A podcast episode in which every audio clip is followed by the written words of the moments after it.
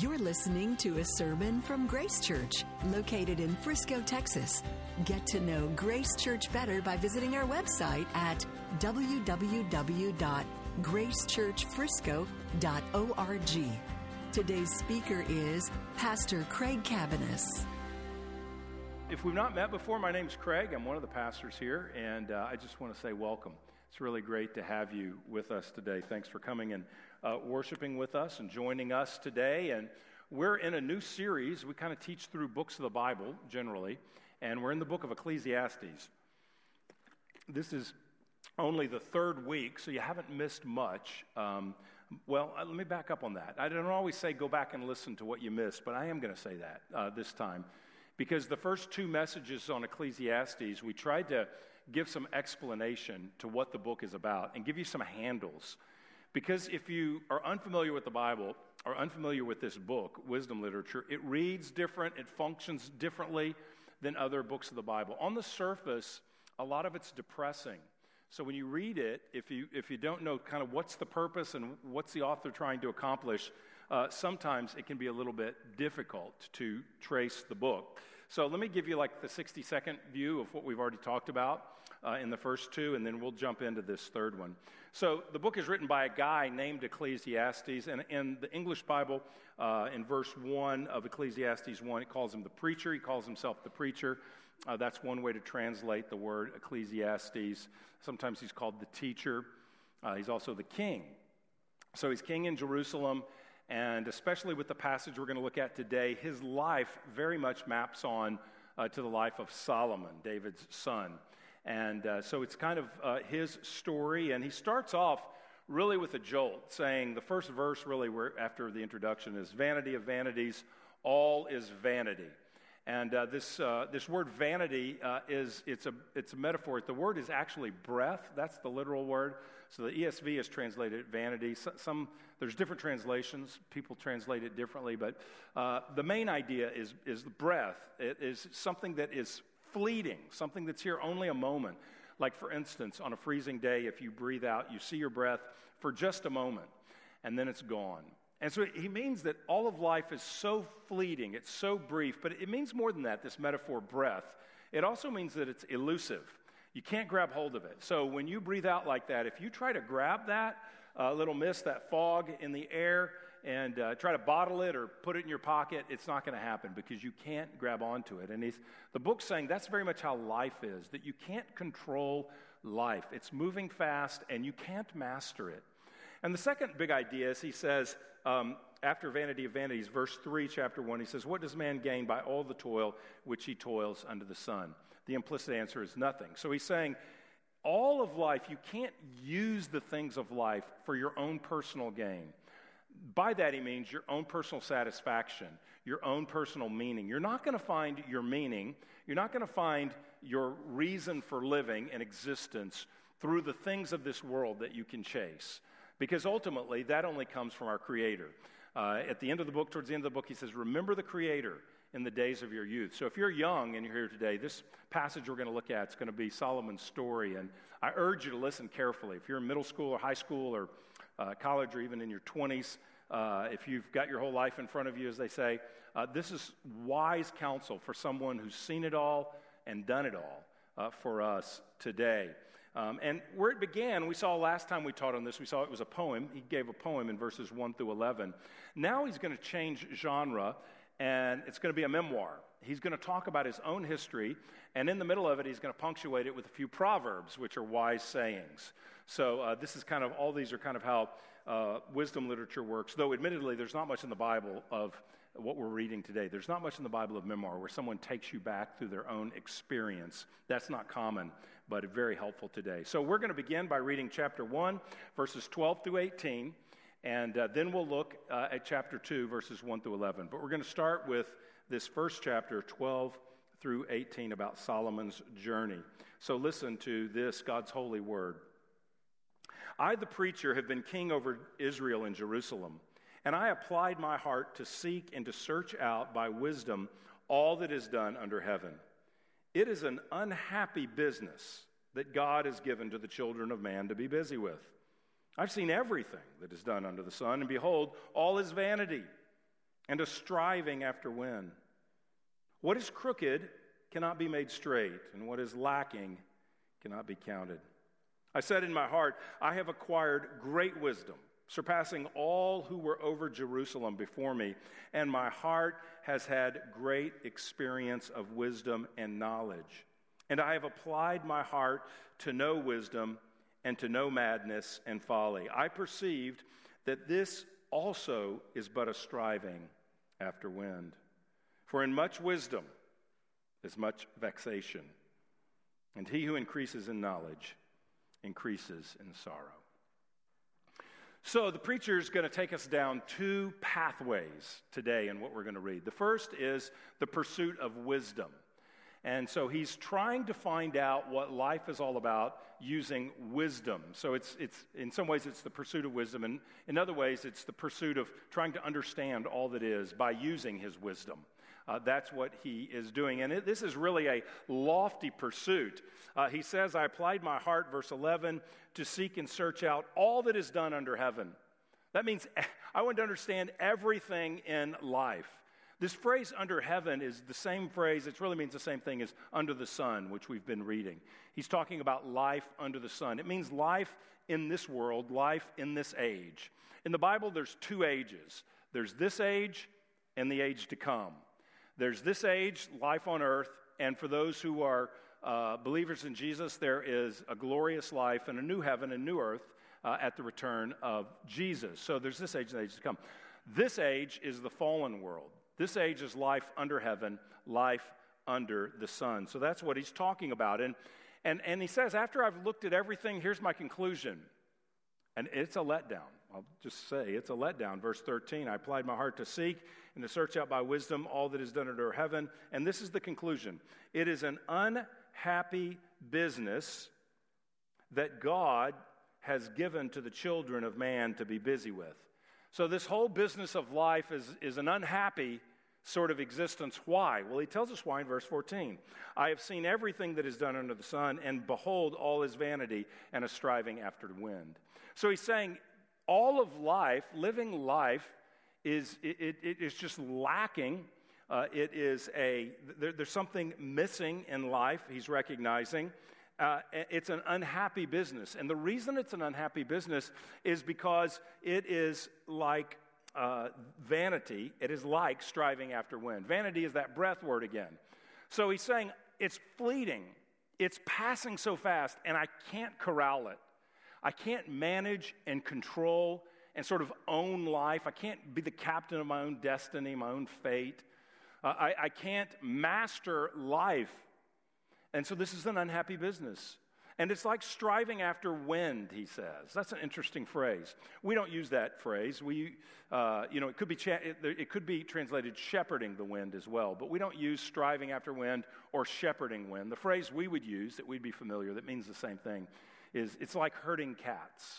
That, that's shepherding the wind. He's saying it's like herding cats. Have you ever, have you ever seen, or maybe you've been, a soccer coach for four year olds they've never played before? and you've had a practice or two, and then you get out there with dreams that you will demonstrate how beautiful this beautiful game really is.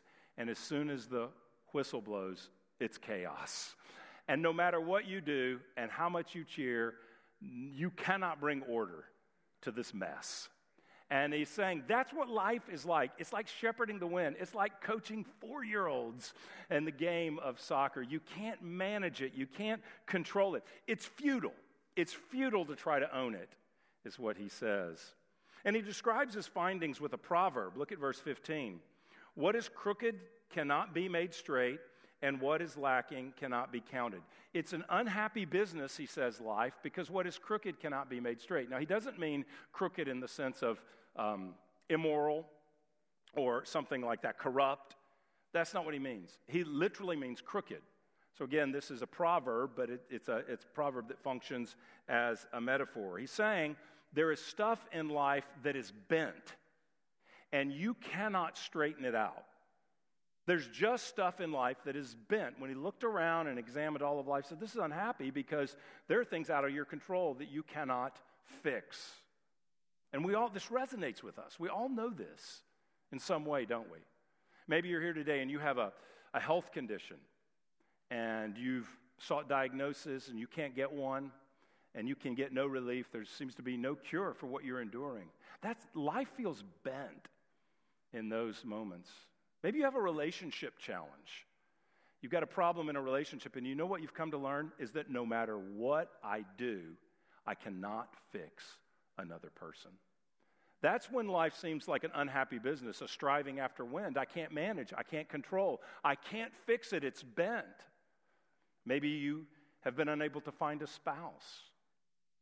Maybe you've bounced job to job, you're trained, you have experience, but you, you can't find it. You can't find what it feels like. You hear people talking about, this is what I was made to do, and you go, I can't find that. I just don't feel any sense of real fulfillment in my job. Maybe your children are not doing what you desire them to do. They could be two years old, they could be 20 years old, doesn't matter, but you're, you're realizing, I can't, that's bent. I can't change another person's heart. Maybe someone you love dies prematurely. Boy, that's where we find that life is bent. You can't bring them back. Perhaps you didn't know how short the time really was. We look around the world in your life, uh, certainly in the headlines in our country, and we look at what's happening all over the world, and we say there's so much suffering in the world.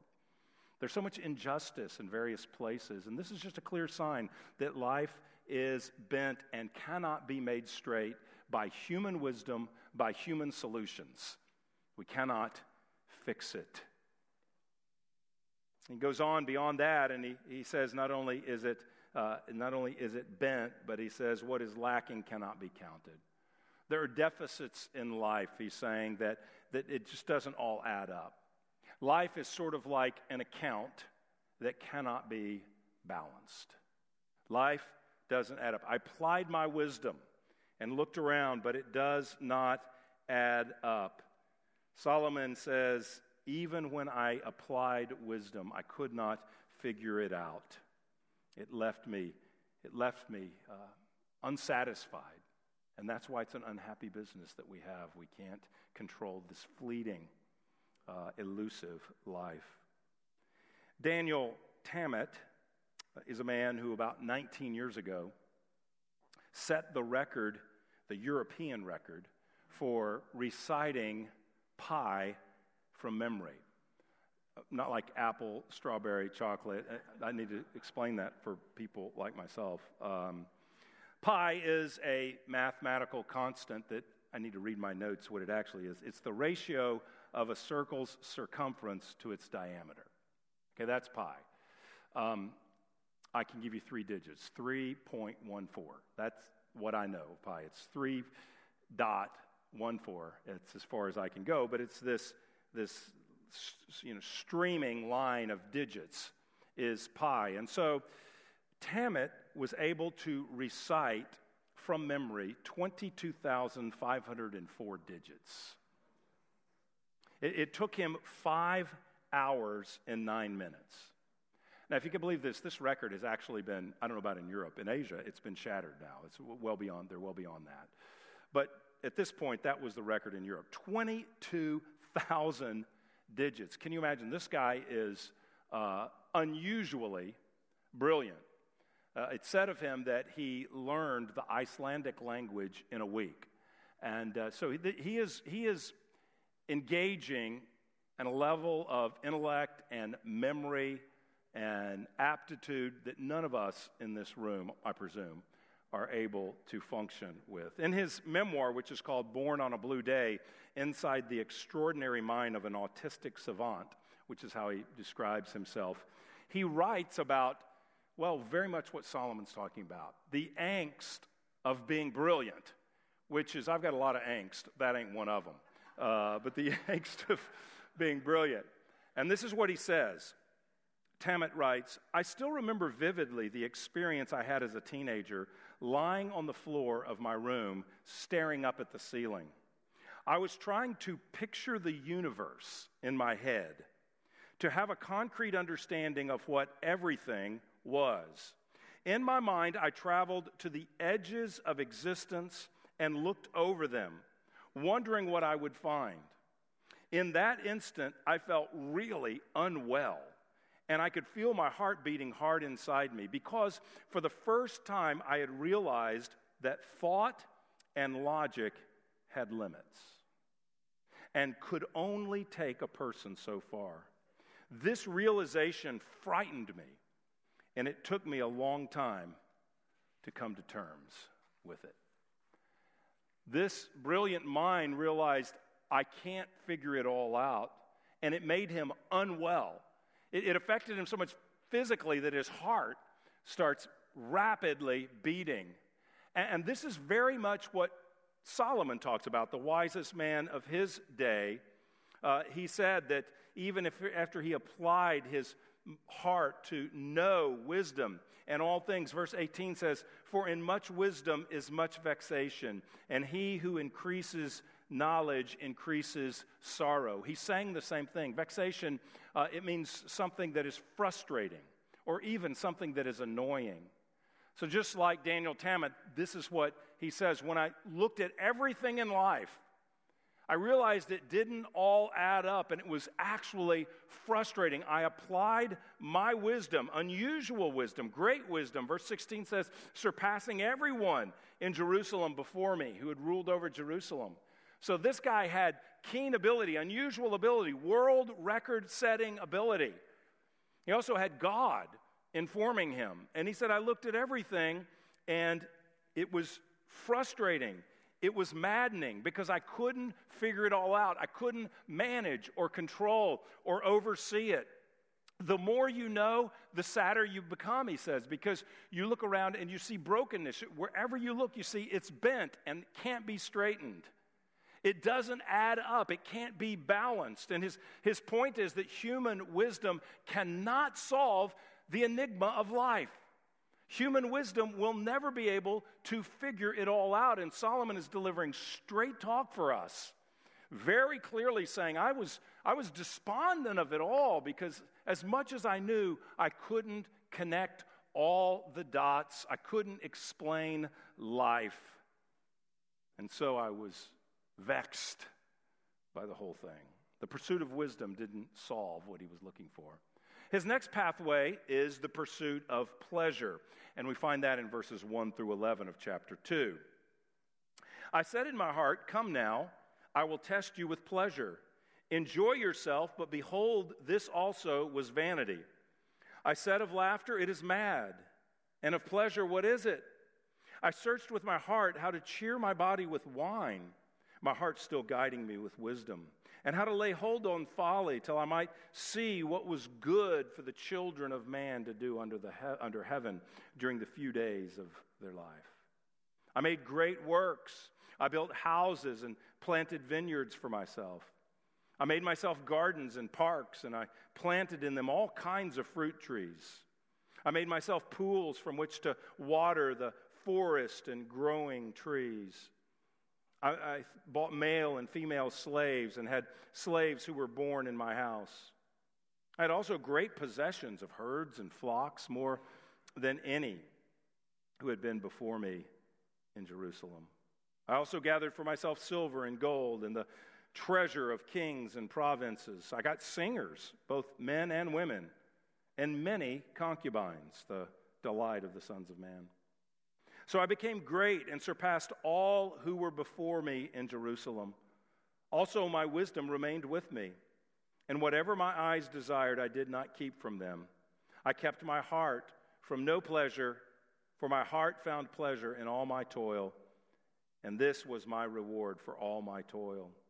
Then I considered all that my hands had done and the toil I had expended in doing it, and behold, all was vanity and a striving after wind, and there was nothing to be gained under the sun.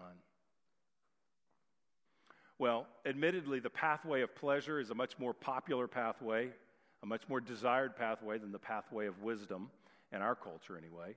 And so that's what he did. And, and he's, this entire pursuit, he's really seeking to answer the question is there anything in life is there any pleasure that can really fulfill the human heart? And he goes on quite the study. I mean, this is reasoned. He said, I said in my heart, Come now, I will test you with pleasure. This is planned pleasure. This, this is sort of a strategic hedonism. He's going to look and try to figure this out on his own, and it's, it's almost like he's a systematic thinker. Like he's going to systematic, systematically run through the options and see if there's any pleasure. And before tracing his journey, he tells us the conclusion at the beginning. Verse 1, he says, I will test you with pleasure, and, uh, enjoy yourself, but behold, this also was vanity. This was a breath, this was fleeting. This didn't have substance and staying power to fill my heart with purpose and a sense of gain. This didn't give me gain. Like I didn't find life through these avenues.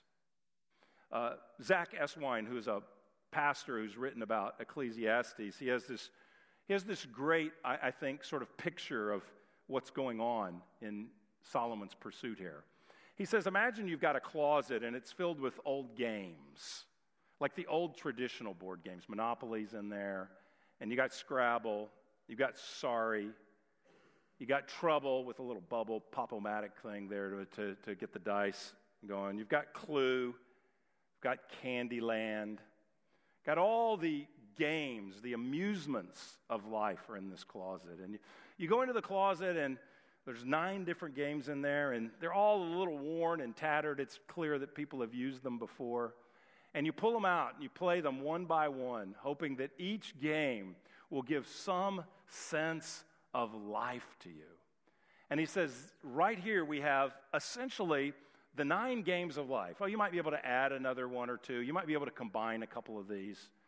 But he says basically there's nine pleasure pursuits.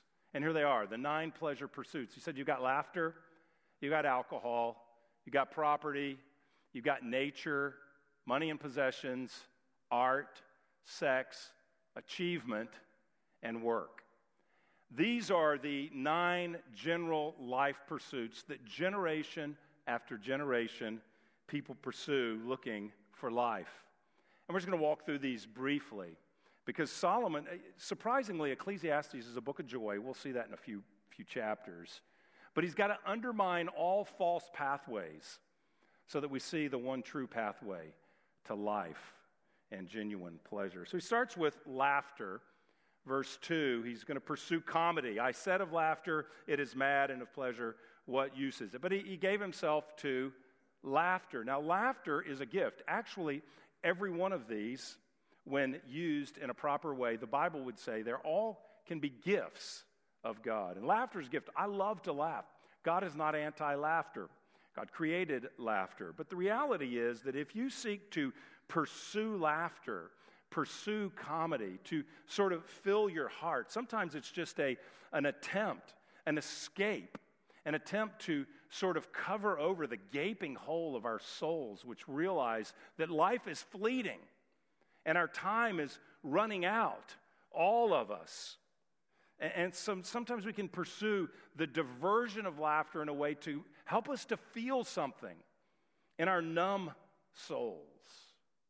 Have you ever read the biography or autobiography of a comedian? I've read a couple.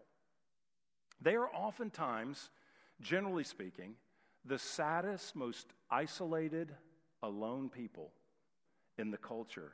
But they've mastered the ability to laugh and to create, help others laugh, often as an escape from the emptiness of life. The reason, when he comes to the end and said there's nothing to be gained under the sun, the reason laughter is here is because last, laughter does not really produce gain. That is, it isn't lasting. It's momentary. Laughter doesn't fundamentally change anything. A generation comes, a generation goes, everyone dies, everyone's forgotten, but the earth remains, he says in chapter 1. And so you can laugh in a moment, but it doesn't fundamentally change you, and it doesn't fundamentally change reality. You can tonight go watch the funniest movie, your favorite, uh, uh, you know, comic uh, comedy and you can watch that. You can get together. I love to do this, do this with friends and tell old stories and laugh until you're out of breath. But it doesn't fundamentally change who you are. Uh, it doesn't really fundamentally change the world around you. And that's his point. that it was a striving after wind. It didn't, didn't give me lasting joy. It's mad. Alcohol, he pursues wine, he says.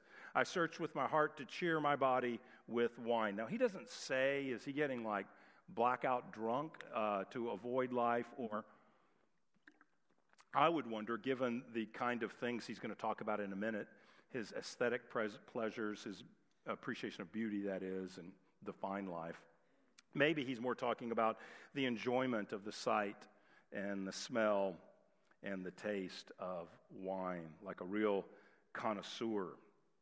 But whichever he's talking about, the point is that you can't bottle fulfillment.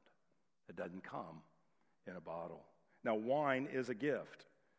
Um, we're not to be drunk, but it is a gift, and it is something that can be enjoyed, uh, especially as it's talked about here. The, as, as, as, I mentioned before, sort of, sort of the, the, the, the uh, taste, the smell, the, the sight, clarity of the wine. A couple summers ago, I did a wine tasting.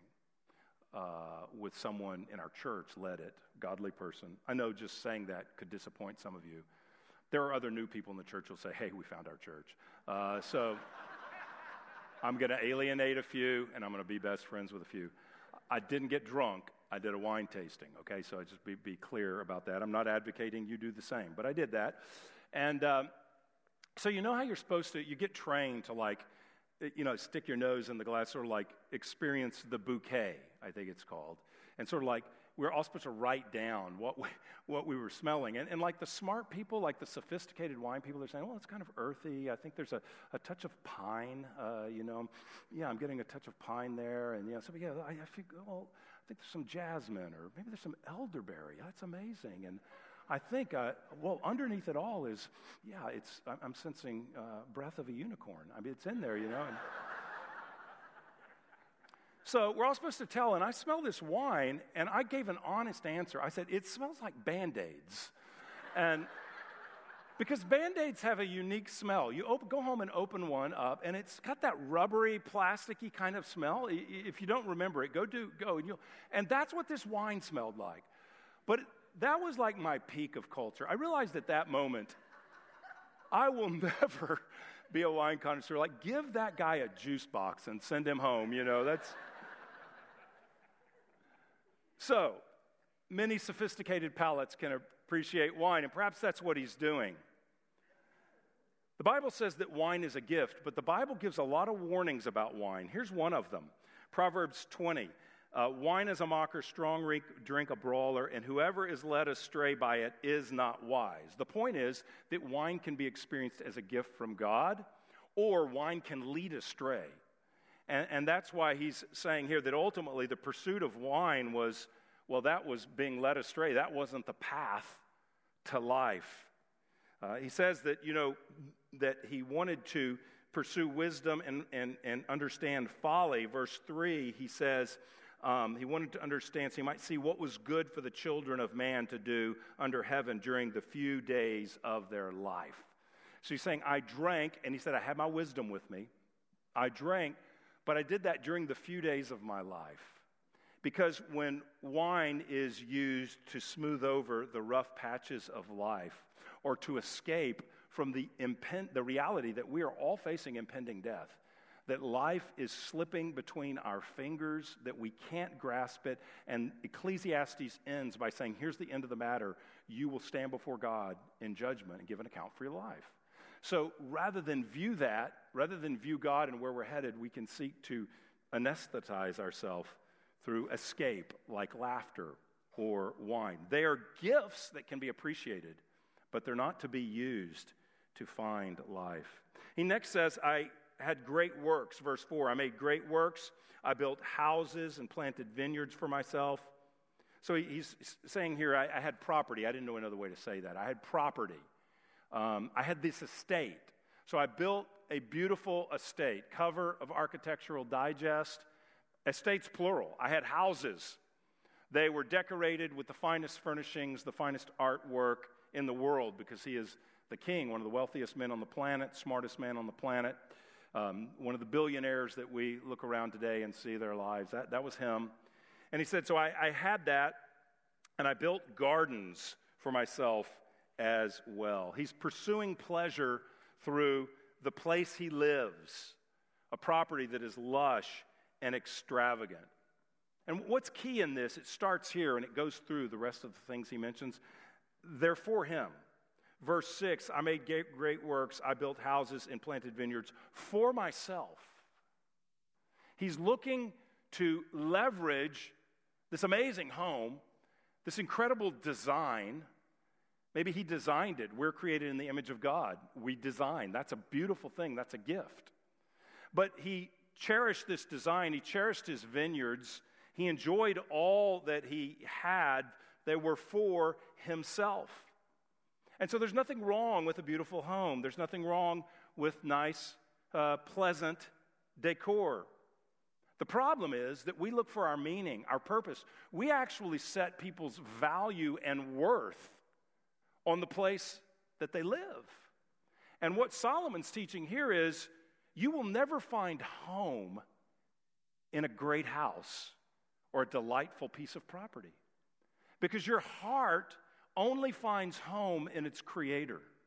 Your heart only finds home in God. So you can't build a home on this earth that's going to ultimately satisfy your aesthetic pleasures of the beauty of the home, your comfort, your safety, your security, your vineyards, which are producing your wine, which isn't working to fix your life. But your vineyards, you're not going to be able to have all that to fix your life. That only comes from God. Next, he pursues nature. Verses 5 and 6 I made myself gardens and parks, planted them with fruit trees. I made pools from which to water the forest of the fruit trees. Do you see that? I made myself gardens. These aren't public gardens to serve others. I made myself pools and fruit trees for myself. It's delightful. He's got this delightful, beautiful, sounds like he's trying to recreate Eden almost. He's got this beautiful place. He indulges himself in the refreshing outdoors. Listen, the outdoors is a gift. It's a gift to be outdoors. It's a gift to experience mountains and oceans and uh, to see something like the Grand Canyon. Th- these are gifts from the Lord, but the point of those is not for me to be satisfied in the gardens or the mountain or whatever that I have created in my own estate. The goal is to direct me to God. The creation declares the glory of God. But he's taking nature, which is a gift, and sort of trying to hem it in on his property to fulfill himself. And you cannot find an outdoor adventure, a wilderness adventure, a hiking or sightseeing or whatever you like to do in nature. It will never be it because it points to the one who rules over all can never be satisfied ultimately in that. Next, money and possessions. Verse 7 I bought male and female slaves. Someone had to take care of all this stuff, so he owned people. Um, they were, uh, I had great possessions of herds and flocks, more than anyone who had been before me. I was wiser than anyone. I had more possessions than anyone before me. I also gathered for myself silver and gold, verse 8, and the treasure of kings and provinces. So I had more flocks and herds, more possessions than anyone. I had silver and gold. Some of it came from kings that paid tribute, some of it came from provinces, that means taxation. So I had all these people just giving me money. I mean, he is filthy rich and he is powerful. You would think, man, this is surely going to do it. You're laughing. You got vineyards and your own alcohol, your own wine that you're producing. You've got these incredible houses. Your, your house is incredible. You've got gardens from Better Homes and Gardens on the cover. You've, you've got all this stuff. You've got all this money. You've got all these possessions. And you've got someone to take care of every need that you have. Next, he pursued art, specifically music. I got singers, both men and women. He, he had people to entertain him. Do you ever think about this? Almost all of recorded history, the only way that you could hear music is someone to play it for you live. That's just a, such a foreign thought, isn't it? We have music playing all the time. It's on your computer, it's on your phone, you listen in your car, you go to a restaurant, there's music, you shop, there's music. We have music playing all the time and don't even think about it. So, live music would be a luxury to have multiple men and women singers. In other words, have a choir that was there to sing whenever you wanted them to sing, just like pressing play on your phone. They were there to sing to inspire you, to entertain you. He said, I had all that. You're thinking, man, in a day with no instant music, if you had instant music, you were the man. Having an entire, getting an entire choir to sing for you in your mansion, every one of these, these are baller moves, are they not? And one thing after another. This guy is setting up his life amazing. Nobody has this life, and yet that didn't do it. I had singers, men and women, and many concubines. Many concubines, the delight of the sons of man. What is a concubine? Well, that question, what is a con- concubine, is the most dreaded Bible question for every children's ministry teacher in the history of children's ministry. I'm convinced there are thousands of people that will not teach in children's ministry the Old Testament because when it comes to concubines, Johnny's going to say, What's a concubine? I'm going to have to answer that. So, uh, but we're all adults, sixth grade and up here, so we can talk about a concubine. Um, and uh, a concubine is a woman in this case, not a wife, but someone that the king would use, uh, use that word intentionally, use for sexual gratification. Someone that he would use for sexual gratification. Solomon had 700 wives, uh, 1 Kings 11 tells us and Solomon had 300 concubines. He created an erotic paradise for himself. And he says, You know what I found out with all that? It was striving after wind. Striving after wind. I mean, this is the pursuit of many to, who think sex is the answer. It's this transcendent experience that will stick with me and will be life giving to me. Now, we live in a day when um, kings don't have harems. That's not a common thing like this. And we live in a day where women have agency that they did not have culturally in Solomon's day. So we have men and women today who are looking to have multiple sexual partners in a chase for real meaning in life. One woman named Kerry Cohen has written a book where she, uh, in the book, uh, talks about the emptiness of her life from pursuing multiple uh, men for sexual relationships. It gets to the point where she loses track of their names and actually begins to lose track of who she is, which is what she is writing about. And in there she says, For a man, thinking about all of these relationships, for a man, this might be a pleasant trip down memory lane, counting up his conquests, she writes. But for a girl, it's a whole different story. I had let these men inside me wanting that to make me matter to them. She writes, wanting it to make me matter. That's what he's talking about. Pursuing the experience of sex, sexual experiences, to feel something, to be someone, to find this is, I matter, this matter. I found what really matters in life. And even uh, sex and marriage. Sex, the Bible presents as a gift, which can be misused just like wine. But it's a gift, it is not gain. So, sex is a gift to be used in the appropriate. Um, uh, in the appropriate way within marriage between one man and one woman. It's to be enjoyed as a gift, but it is not something that is gain. In other words, we're not to find our identity, our purpose, our meaning, our everything in sex. And that's true even when it's experienced as a gift in marriage, because married sex cannot f- completely fulfill a person.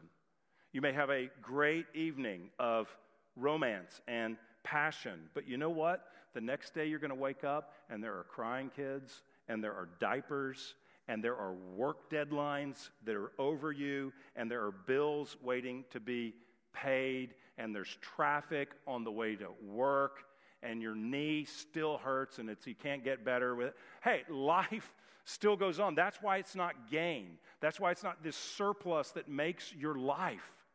It's a beautiful gift. Sex is a beautiful gift, but a terrible God.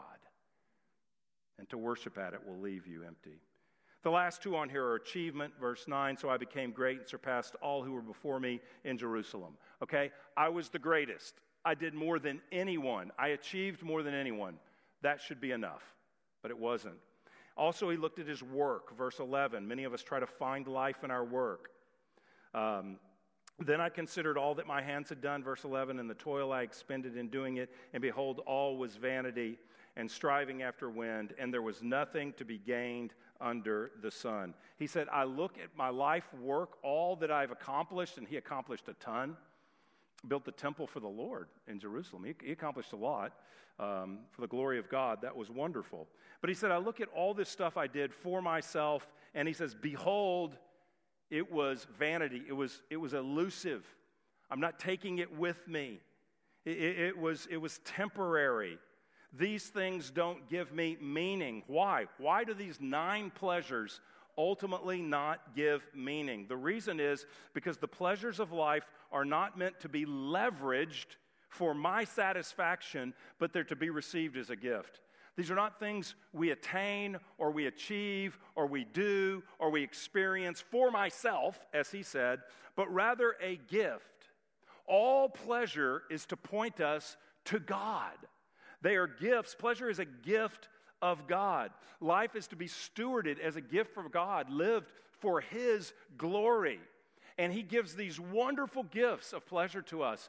And when we experience a home and a wine and a, and a joke or an evening with friends and some money to buy what we need and, and wonderful art, which is so uplifting and can be transcendent even in itself. When we experience our job and certain achievements, those are not for our ultimate meaning and satisfaction so that we root ourselves in those. Rather, they are to be enjoyed as gifts, not something I control. Because if you chase those things, you will always find yourself empty. It's not lasting, but God, eternal, is lasting.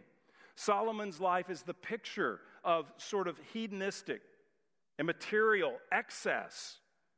And the truth is, when we read his account, we don't pity him. If we're honest, some of us envy him. He has the dream life with all of this brilliance, possessions, estates, more money than he can spend. He has, in this text, literally wine, women, and song.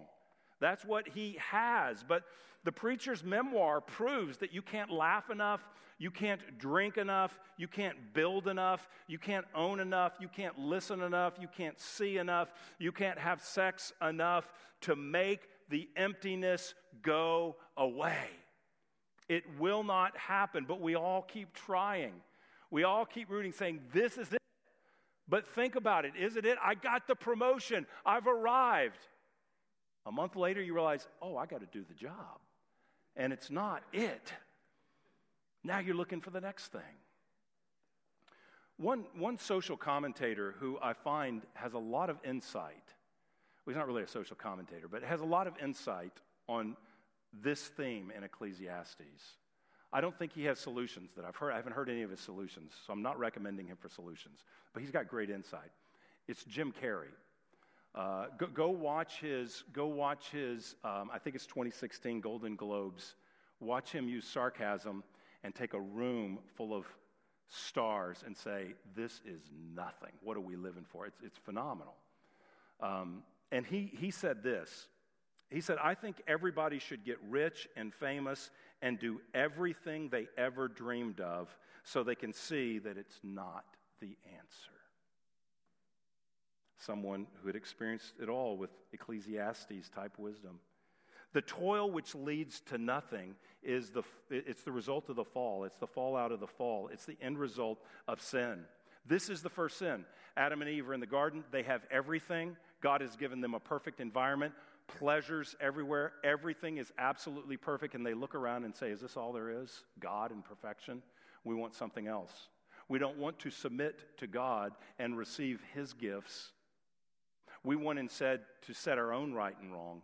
We want to be God. And we want to use the gifts for ourselves, not to submit to God and receive gifts, to be used for Him and His glory, but to use them for ourselves. And since that time, we have all been born with that drive. This sin breaks our relationship, our fellowship with God, so that rather than finding meaning in God in all of life, meaning in all of life, sin comes in and it squeezes the meaning out of everything in life and takes the gifts of life and makes them gods, makes them pursuits to chase and to find our lives in. And it's just emptying. And every time we get that emptying feeling, that there's got to be something more. There's not enough. I've had the, these nine and another nine, whatever you want to come up with. I've had all those, and I still feel empty. That emptiness is to point us back to God, saying, You're on the wrong path. You're on a path that is not delivering, cannot deliver what you are looking for. And God provides a way back to the right path. We're on the wrong path by nature. The right path is Jesus, who is the path. Jesus is the way, the truth, the life. Jesus comes as God, the God man, lives a perfect life, dies for our sins. He's raised to defeat the power of sin and death. He's raised to overcome the curse of meaningless and striving after wind. And he comes to give new life, life that is a gift.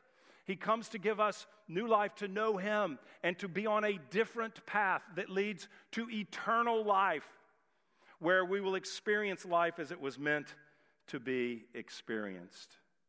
And we get to experience now, we get to experience now tastes, more than taste, seasons even, of this kind of life, periods where we see clearly and experience all that God provides a good meal. That probably should have been on the list. It, comes up later in the book. But a good meal, a beautiful relationship, a job, a home, a garden. Maybe yours is a small one, but a garden, a hike in the mountains. Or we can experience all that and see the glory of the Creator and enjoy life as gift, not gain, to be mastered and hoarded. Here's a verse that talks about this Psalm 16:11. God is for pleasure. This is what Psalm 16:11 says. You make known to me the path of life. In your presence there is fullness of joy. At your right hand are pleasures forevermore. You were created not for the path of wisdom to find your own way, not for the path of pleasure to find meaning in pleasures. You were made for the path of life in Christ, where there's presence of God, the fullness of joy. And that's where we're headed, the fullness of joy, life with pleasures forevermore at his right hand. That's where we're headed, in the new heavens and new earth. And in the meantime, may God uproot us from the paths that we so often take looking for life receive Christ. Thank you for listening to this sermon from Grace Church. To receive future messages, subscribe to the podcast on iTunes or listen online by visiting our website at gracechurchfrisco.org.